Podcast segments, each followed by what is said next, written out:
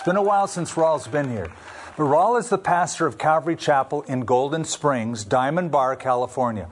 God really transformed Raul's life from an angry kid into a teacher and evangelist of the Word of God. He's a Vietnam vet and he's a writer. And he has an incredible hunger and thirst for the Word and a passion to have people obey God's Word. That's why I'm, I'm so excited to have him back here. Raul has been an influence on my life, and I love him dearly. Would you please join me in welcoming Raul Ries? Thank you. Thank you. Thank you. Sit down. Thank you so much.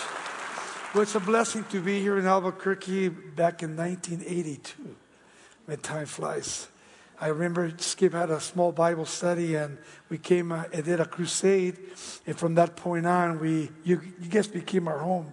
Just really, uh, my wife sends her her greetings. Uh, she has cancer. If you can keep her in prayer, she's uh, 14 years now with cancer, stage four, and the Lord has been gracious to us, and uh, she's still going to the city of hope.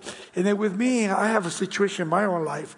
Uh, for the last 14 years, I have this situation where I'll be uh, teaching or I'll be with other people and I have these seizure. I don't pass out, but I can't speak and I can't read, which is really a, a real frustrating thing in my life. So if you guys can keep us in prayer, would be really appreciated. This morning, I want to thank Skip Heitzig and his wife for just inviting me to be here. I went to see him. He looks good. He'll be back this next week. So really need pray for your pastor. Really amazing. And this morning, what I'd like to do is I'd like to take you to the Gospel of Luke, chapter 16, if you have your Bible. Luke chapter 16. And the title of the message is Making the Right Decision. You know, with all of our lives here this morning, you know, we want to make sure that we make the right decisions. When I got saved, I made the right decision to accept Christ as my Lord and Savior. Uh, you know, my story, and my story has been, you know, all over, but at the same time, it's not my story, it's the gospel of Jesus Christ. We all have a testimony, we all have a story.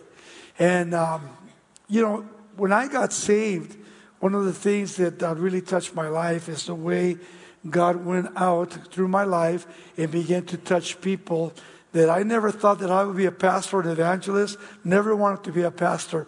I'm a martial artist. I have my own Kung Fu school, and I started having Bible studies in that Kung Fu school, and it turned into a church. I don't know how it happened, but it happened. and uh, it's been just a, a long journey. Uh, it's been 40 some years now, I guess. Man, time flies so fast that we've been coming to Albuquerque, and it's been a blessing for me to be here and to be able to speak. But as I was in California, California, don't go to California. Man, California is bad. You can't drive, you can't do anything. Come and live in Albuquerque, that's the best place. there was there was a husband that loved his wife so much. Husbands, listen carefully. And uh, he thought, you know, it's her birthday. What should I buy her? So he went ahead and bought her a parrot. So he came home with this parrot on the cage and put it up. And uh, the next morning he goes to work, and uh, his wife comes down the stairs, and the parrot looks at her and says, "You are the ugliest woman I ever seen in my life." She became so angry. So when her husband came home, he said, You bought me this parrot, and man, he just called me the ugliest woman in the world. Don't worry, I'll go talk to him. Takes him to his kitchen, begins to shake him, says, If you ever call my wife, I'm going to kill you. So the next day he gets up, is going to work, and so he uh, leaves, and the wife starts coming down, and the parrot's standing there looking at her. Say, You are the most ugliest woman I ever seen in my life. So she says, Honey, Again, he called me the same thing. Don't worry, I'll shake him up a little more. So shakes him up. That morning, she starts coming down the stairs, and the parrot's standing very still. She's coming down. So he looks this way, he looks this way, and he says, You know.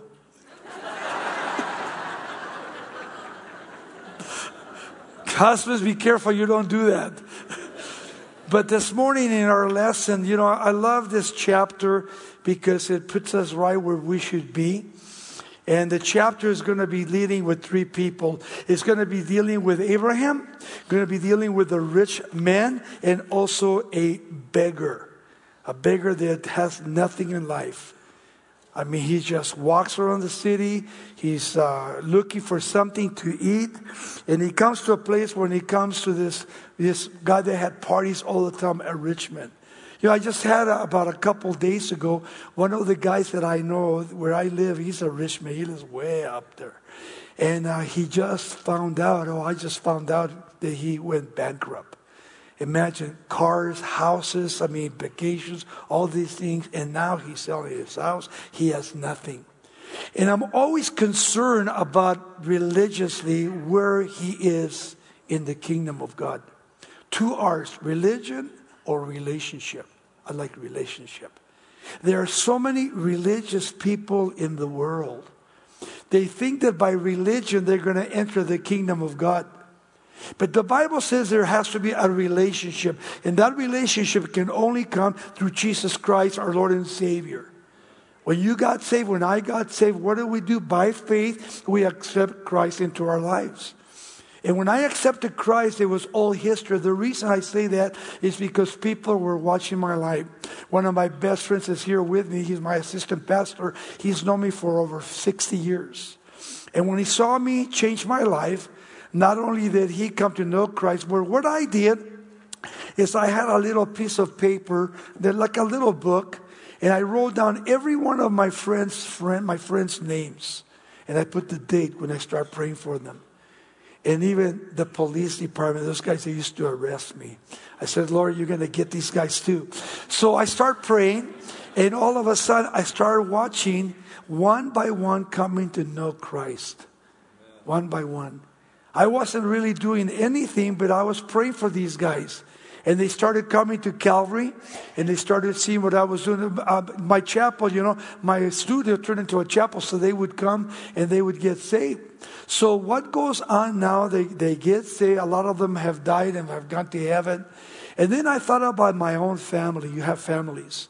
What happens to your mother? What happens to your father? What happens to your sisters? What happened to your brothers, your aunts, your uncle, nieces, whoever it is? How do they come to know Jesus Christ as their Lord and Savior? I really believe that the only way is they got to watch your lives. They got to watch your lives. How do you behave?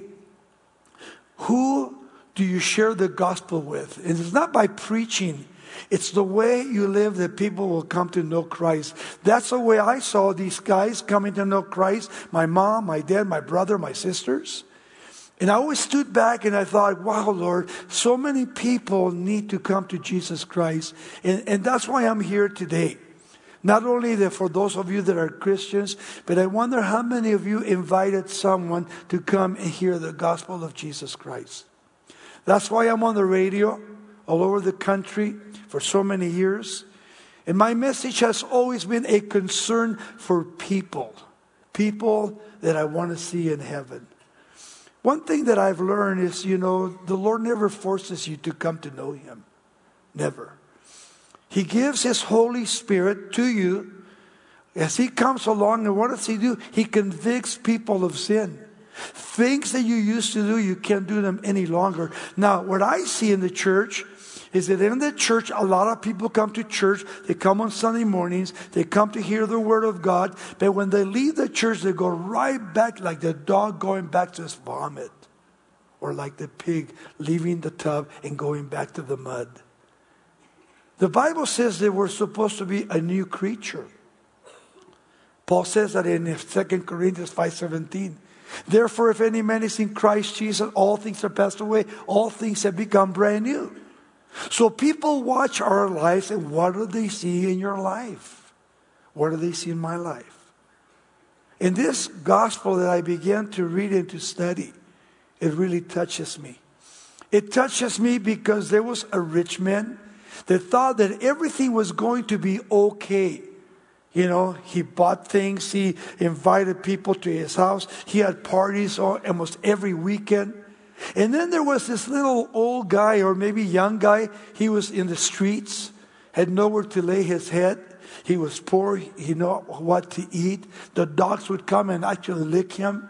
And then he found a house in Beverly Hills, one of these rich people that had parties. You know, in Israel, they, they recline on tables. Tables are low. You sit on actually pillows and you recline. So he found this home that he came to and he saw that there were parties going on. So he went to the gate and he began to reach into the gate from the table, the crumbs that would fall, and he picked them and he would begin to eat them, and the dogs would come and lick his face. I don't know what the rich man thought, but I know that in the scriptures, we know that God so loved the world that he gave his only begotten Son. That's why we're here. His love, his grace, his mercy. And then people, when you look at people, people ask the question how many people die a day? How many people die a week? How many people die in a year? Well, let me give you some stats this morning. There are approximately eight deaths per a thousand people every day. Every day. 151,600 people die each day. 6,316 people die each hour. 105 people die each minute. Nearly two, uh, nearly two people die each second. 55.3 million people die each year. Each year. So death is very presently before us. A lot of us here might not be here next week, next month, next year. And we don't, we don't really think that we're going to die. We think we're going to live forever in this world. But Jesus has warned us. He's warned us that some people are going to be in hell, some people are going to be in heaven. It is so easy to get to heaven, and yet so hard for people to go to heaven. Before Jesus died on the cross, he came into this world. There was a place in the center of the earth called Hades, Sheol, all these names that was given to it. And there was a place with a chaff or a pit, or actually real deep, this little, uh, kind of like a canyon.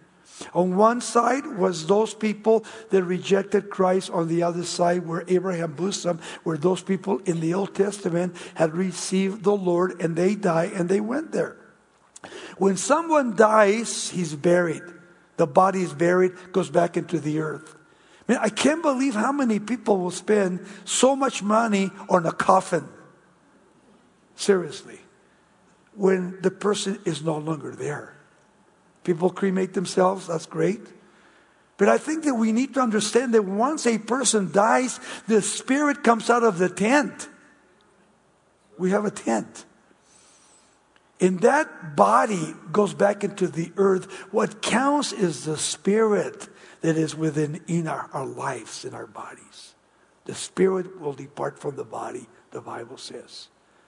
This person by the name of Abraham, 2,000 years before he ever, ever knew Lazarus or the rich man, then all of a sudden you have here Abraham, 2,000 years before, he's now in Tarsus or Sheol, and he's there not only looking over all these people in the Old Testament, but this is a personal story where this young man or old person that was walking the streets of Jerusalem, and all of a sudden we'll see in a moment that he dies. Dr. Billy Graham says this on death. Death is the Christian's coronation, the end of conflict, and the beginning of glory in the heaven in triumph. Though the Christian has no immunity for death or from death and no claim to perpetual life on this planet, death is to him a friend rather than a foe. The beginning rather than the end. Another step on the pathway to heaven rather than a leap into the dark unknown. When a Christian dies, he goes straight into the presence of Christ Jesus. He goes to heaven to spend eternity with God. When a sinner dies, he goes into utter darkness, into a place that Jesus calls hell. He calls hell. It must be horrible, it must be terrible to know people in hell. They thought they were Christians, they thought they would go to heaven. This is something that we need to understand as believers. Just because we go to a church doesn't mean we're going to heaven. The Bible is very clear on that. To become a Christian, you become a different person. You read your Bible, you develop, you grow in Christ Jesus. That's why this church is so awesome that you can come here and Pastor Skip can teach you the Word of God and you can grow spiritual and develop, and then you can go out and share the gospel of Jesus Christ with other people. That's so, you know, the thing that I see concerning the scriptures. That there's a past life, and there's a present life, and there's a future life. Well, in this story, let's begin by reading the past life of these people, beginning in verse 19 of chapter 16. He starts with the rich man. He says, And there was a certain rich man who was clothed in purple, fine linen, and fared suspiciously every day. You know, when you go to Orange County, you can go one of these malls. You can see people they're spending for a piece, actually for a for a, a pair of Levi's, a hundred to three hundred dollars a Levi. Think about that, just to wear. Shirts, suits, all these things that so much money spent on self.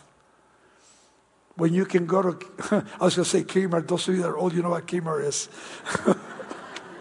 but you can go to any other store, Target, wherever, and you can buy probably not the same thing, but something cheaper, but it's clothes. Styles come and styles go.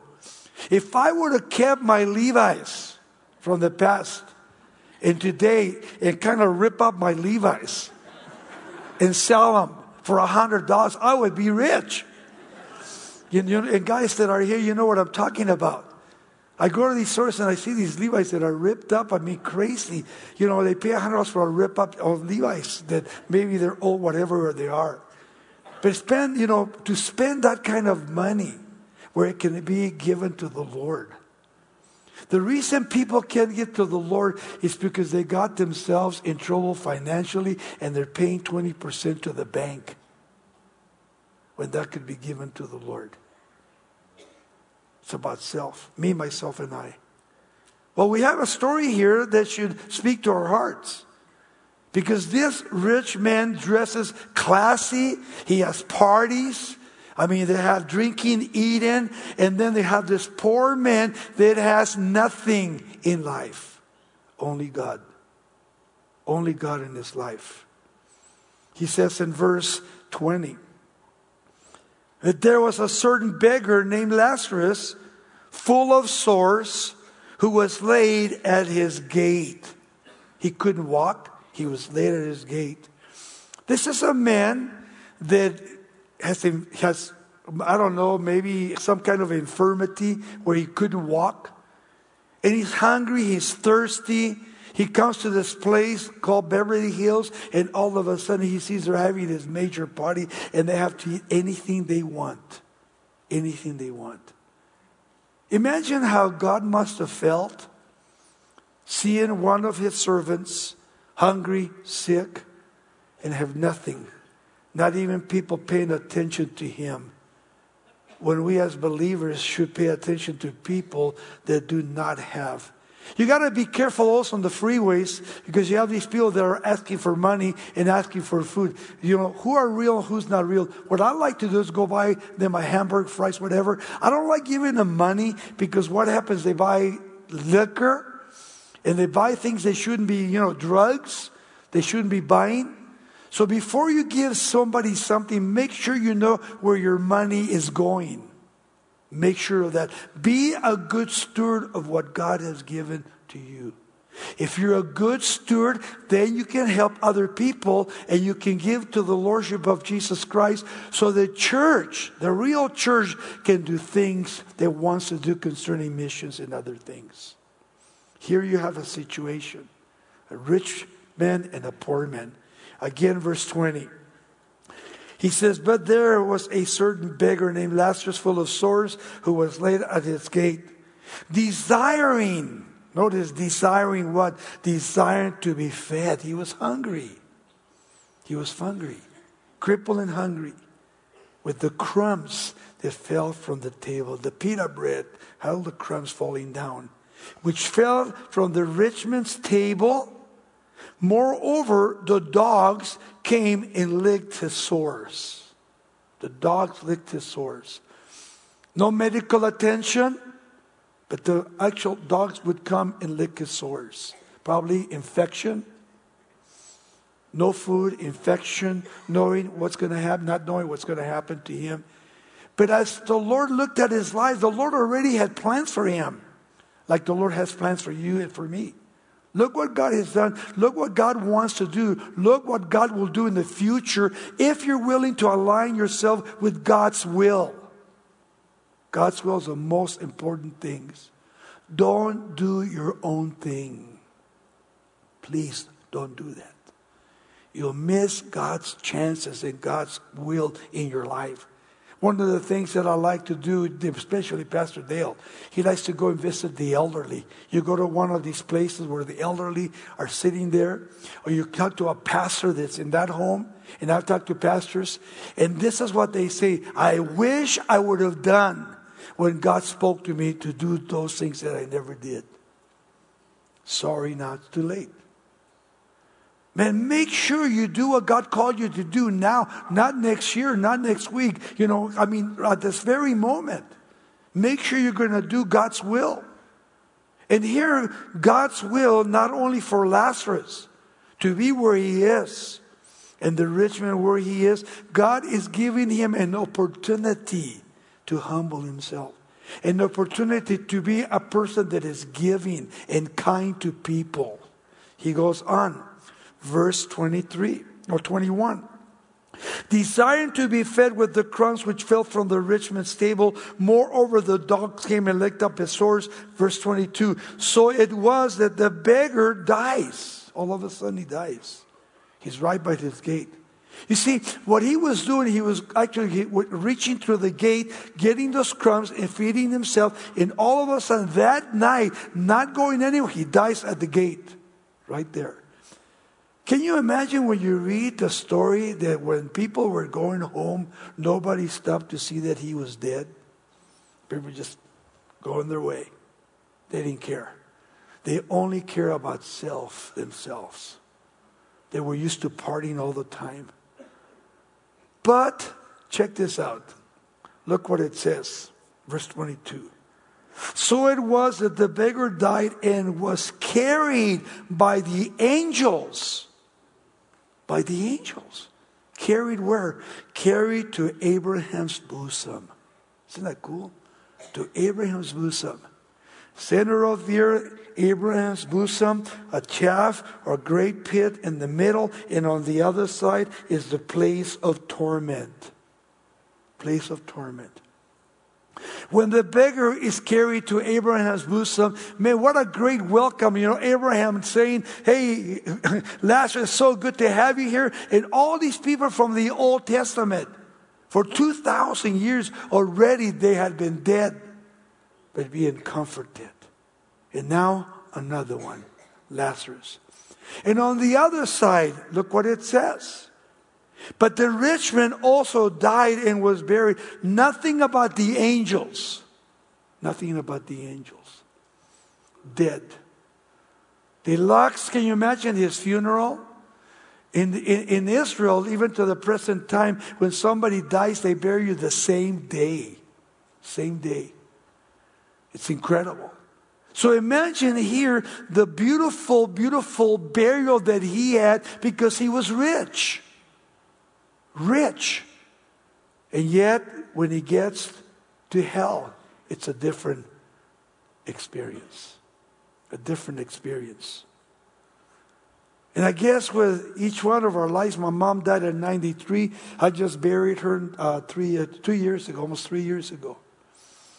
And my mom, you know, she was getting ready to die. I used to go see her. I would pick her up to go to church, and then after church, I would take her. She liked to go to the Wienerschnitzel. She liked hot dogs, so I took her to hot dogs every Sunday, you know. And so when, when she was getting ready to die, it was a very moving uh, thing for my life, a very moving, because I had abused my mom before I came to Christ. When I was in high school, when I went into the Marine Corps, came back from Vietnam, I was a mess. I was locked up for six months, locked up because of what I went through. And my mom came to know Christ. And I went to her, I said, Mom, I want you to forgive me. Forgive me for everything that I've done against you.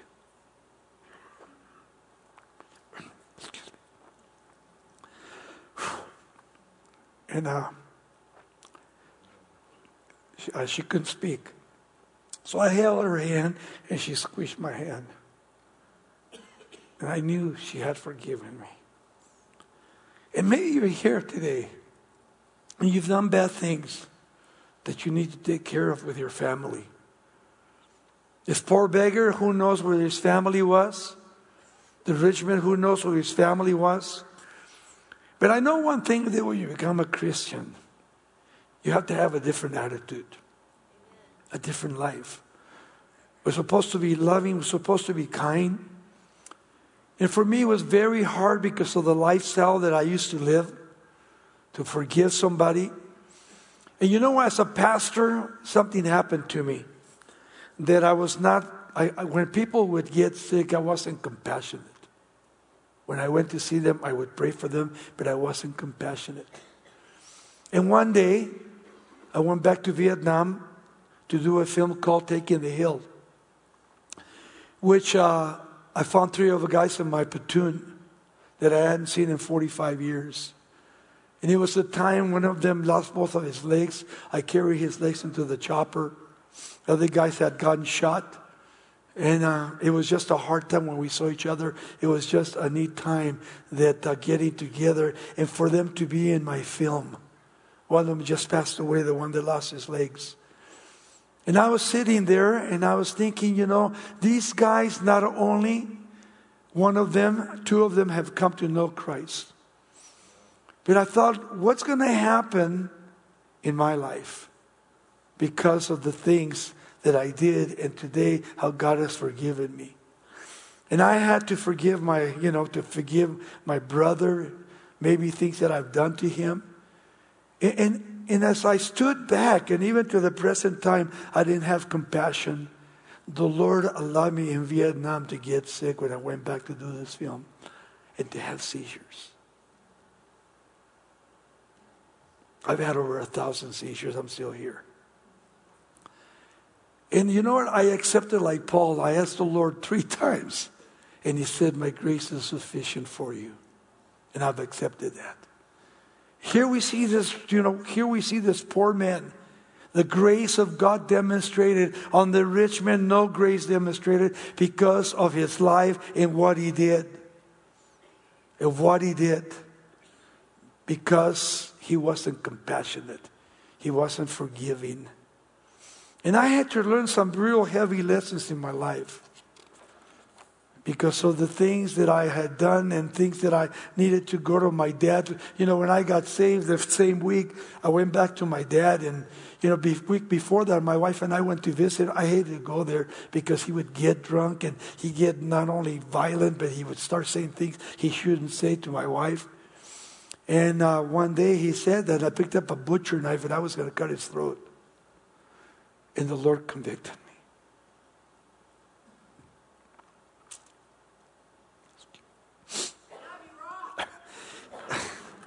And I had to say, and I had to say that I was sorry, that I was sorry that through that my dad came to know Christ. And it was a total different line that one loving my dad, caring for my mom, my brother, my sisters. And when I read this story, and I continued to read this story, you know, of the rich man, he had the grace of God given to him, and he denied it. He didn't want it. So, verse 23, it says, and being in torments, notice where he is, being in torments in hell. Hell place called Sheol, the grave, the pit, Hades, Gehenna, and the lake of fire. The lake of fire is the end of Satan, his actual angels, and the Antichrist, a false prophet, and every person that never went to heaven because it says this in Revelations chapter 20, verse 11 through 15. And the books were opened, and whoever's name was not found written in the book of life was cast into the lake of fire or called Gehenna. That's why I have such a burden in my heart for people to get saved, for people to come to Christ. A lot of times people think because we're Christians that we want everybody to go to hell. But that's not true. That is not true. Because the body of Christ loves people. And the body of Christ has come to that place where you know where you stood before you came to Christ and where you stand today in Jesus Christ. And then he says, again, in verse 24, or go back to 23. And being in torments in Hades, he lifted up his eyes and saw Abraham afar off. So Abraham's here, the torment's here, and he's over here, looking across and seeing Abraham. He's being in torments. He's uh, whatever he went through. You know, he couldn't he couldn't really be comforted in any way. We're going to see in a moment. And he said to Lazarus, he says in the bosom, then he says in 24, and then he cried out and said, Father Abraham, have mercy on me, son. It's too late. Too late. You're over there and we're over here. Imagine how drastic that, that is. To know that when someone dies and they don't go to heaven, we'll never see them again. Ever again.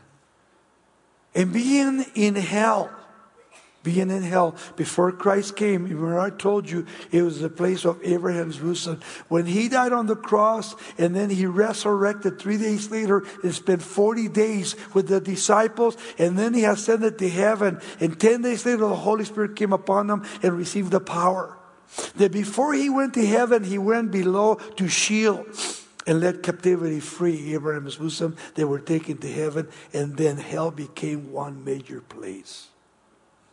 Where today people have five senses. They can see, they can touch, they can taste. Man, all five senses are there in hell. Never, never to see the light. Never, ever again to see Christ. Never again to see their families. Better done. Completely, fully.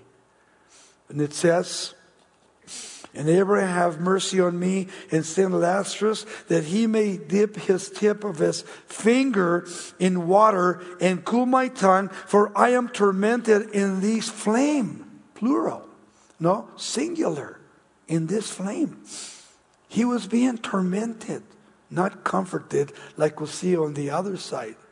He says, verse 25, But Abraham said, Son, remember, so he had a mind. He could remember his past life. Remember that in your lifetime, you receive every good thing. You were rich. You were a millionaire. And likewise, Lazarus, evil things. He had nothing. Nothing. But now he is being comforted and you are being tormented. You are being tormented.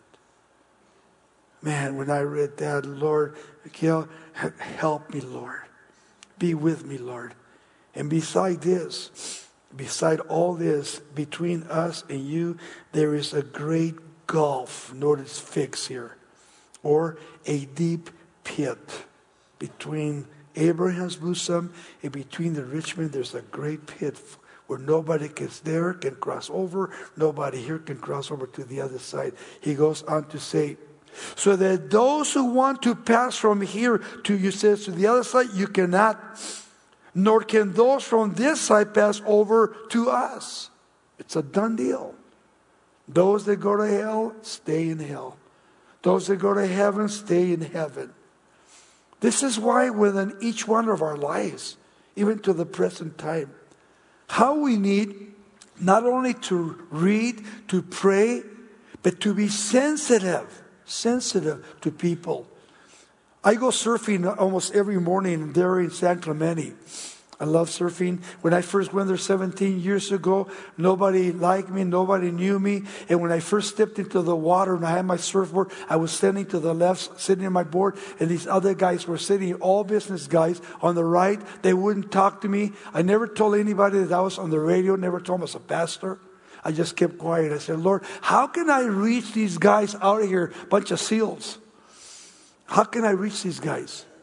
Real simple, the Lord told me, make hot sauce and give them hot sauce. That's it. That's it. So I made hot sauce. I took it to them. The next day, they said, You want to surf with us?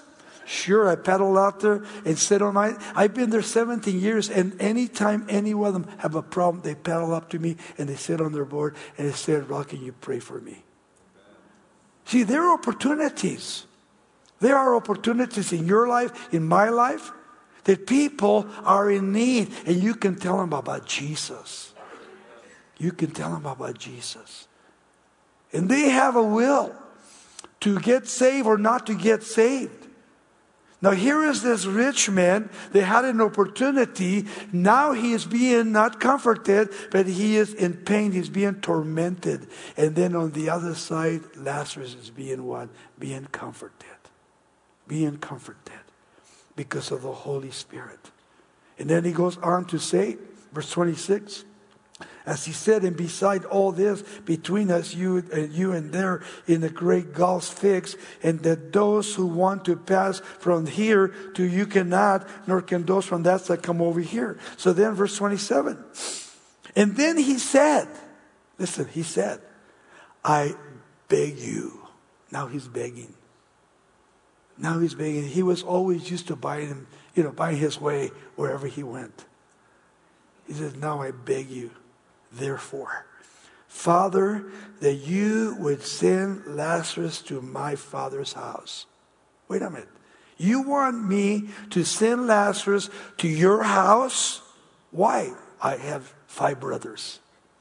I have five brothers. Listen, when you, when you have Christ in your life, like I told my brother my sisters, God not only at times, you know, maybe you haven't told your family about Christ, but man, there's television, there's satellite, there's, I mean, there's books. Nobody can say, I never knew about Jesus. Everybody knows about Jesus. Everybody. And when you read about Jesus or you see a poster of Jesus, you don't have to be stupid to say that's Jesus. That's Jesus. And God gives you at this particular time, man, they had prophets, they had Moses, which means they had the Pentateuch, they had the prophets, which you could read.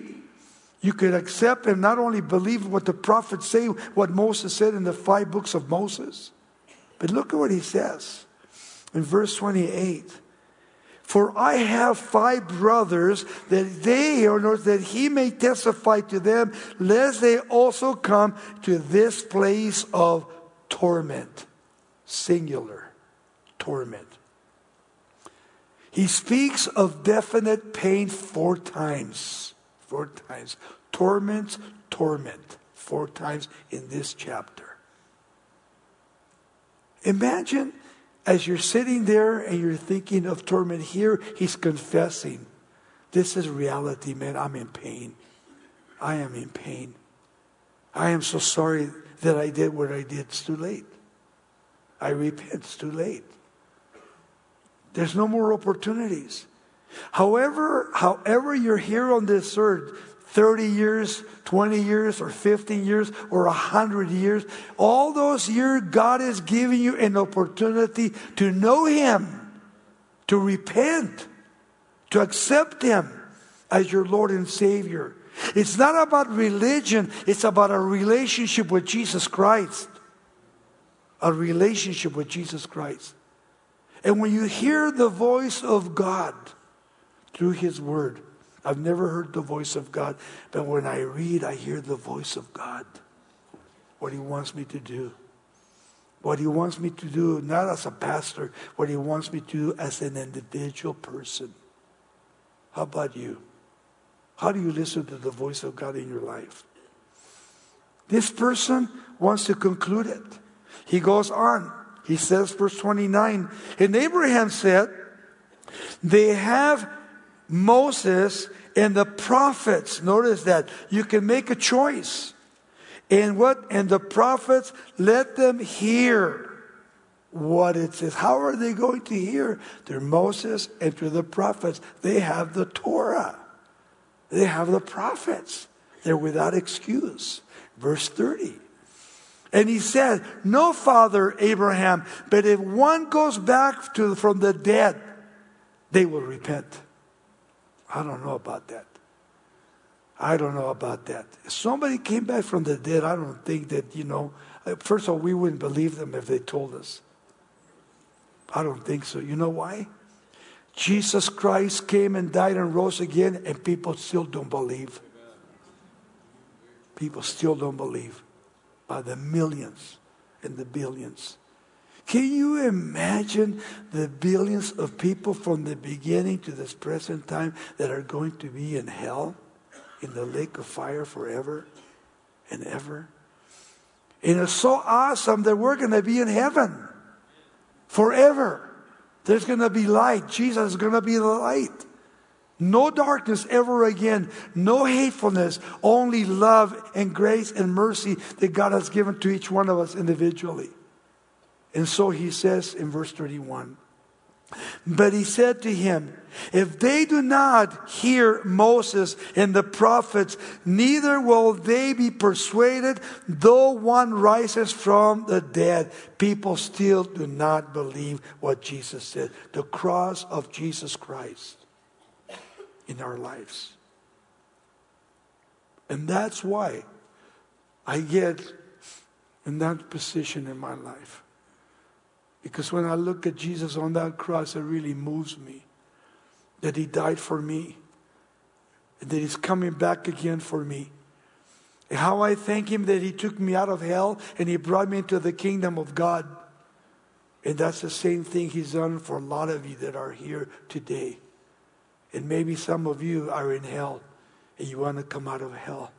The only way is to repent and to ask Jesus by faith to come into your lives and he'll receive you. Father, I pray in your name, Jesus, that your Holy Spirit would speak to us, Jesus, and that in every way, Lord, in every way, Lord, that people would respond to you, Lord Jesus. And as we're going to worship, those of you that are young, old, whoever you are, doesn't matter who you are that God has spoken to you and you want to accept Christ, to get your name in the book of life today, for God to use you and God to speak to you, then you have to settle things with Christ first. And that is to come and to repent of your sins. So if you want Christ in your life, get up and come now. And then we're going to pray in a second here. You get up and you come as we worship. Come to the altar. The Father's arms are open wide. Forgiveness was bought with the precious blood of Jesus Christ. Oh, come to the altar.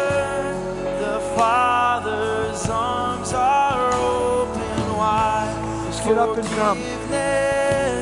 Was bought with the precious blood of Jesus Christ.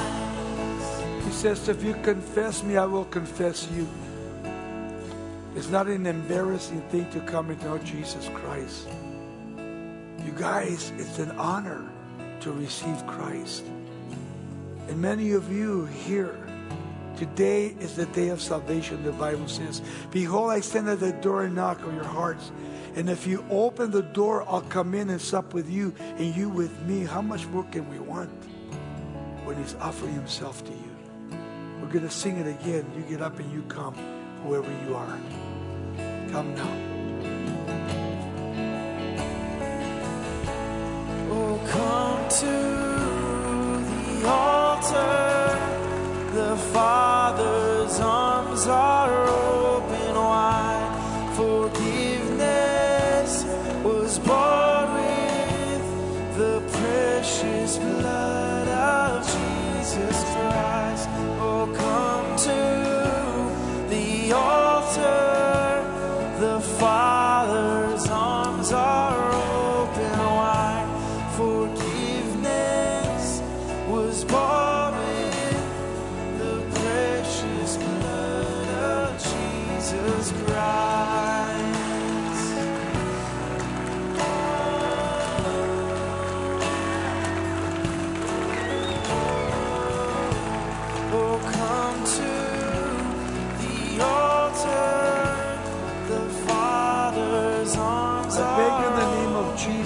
Come, don't leave the same way you came here. Leave different. That's why you're here today. He loves you so much that He's not willing that any should perish, but all should come to repentance. I'm going to ask these guys to sing it again. You get up and you come like these have come. Come now. Oh, come to the altar. The Father's arms are open wide.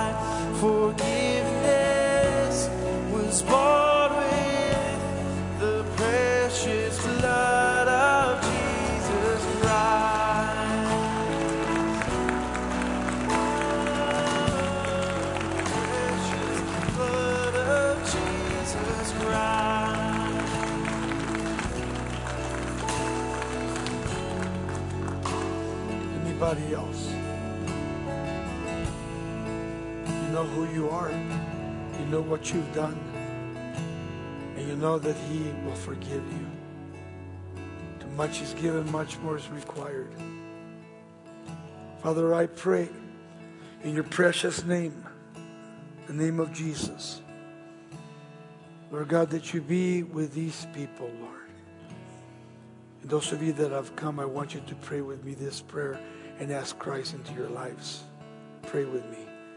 Dear Jesus, please forgive me, Lord, for all of my sins. I confess to you that I have sinned against you. I ask you to cleanse me, to wash me. In the name of Jesus. Amen. We're going to give you guys a Bible right here. You see these guys to your right? We're right there. Okay? They're going to give you a Bible. Awesome. Awesome.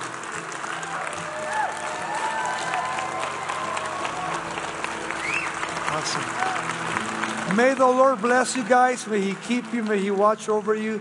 And pray for Skip and his wife. And pray for God here in Albuquerque to get all of Albuquerque. God bless you guys. We hope you enjoyed this special service from Calvary Church. We'd love to know how this message impacted you. Email us at mystory at calvarynm.church. And just a reminder, you can support this ministry with a financial gift at calvarynm.church slash give. Thank you for joining us for this teaching from Calvary Church.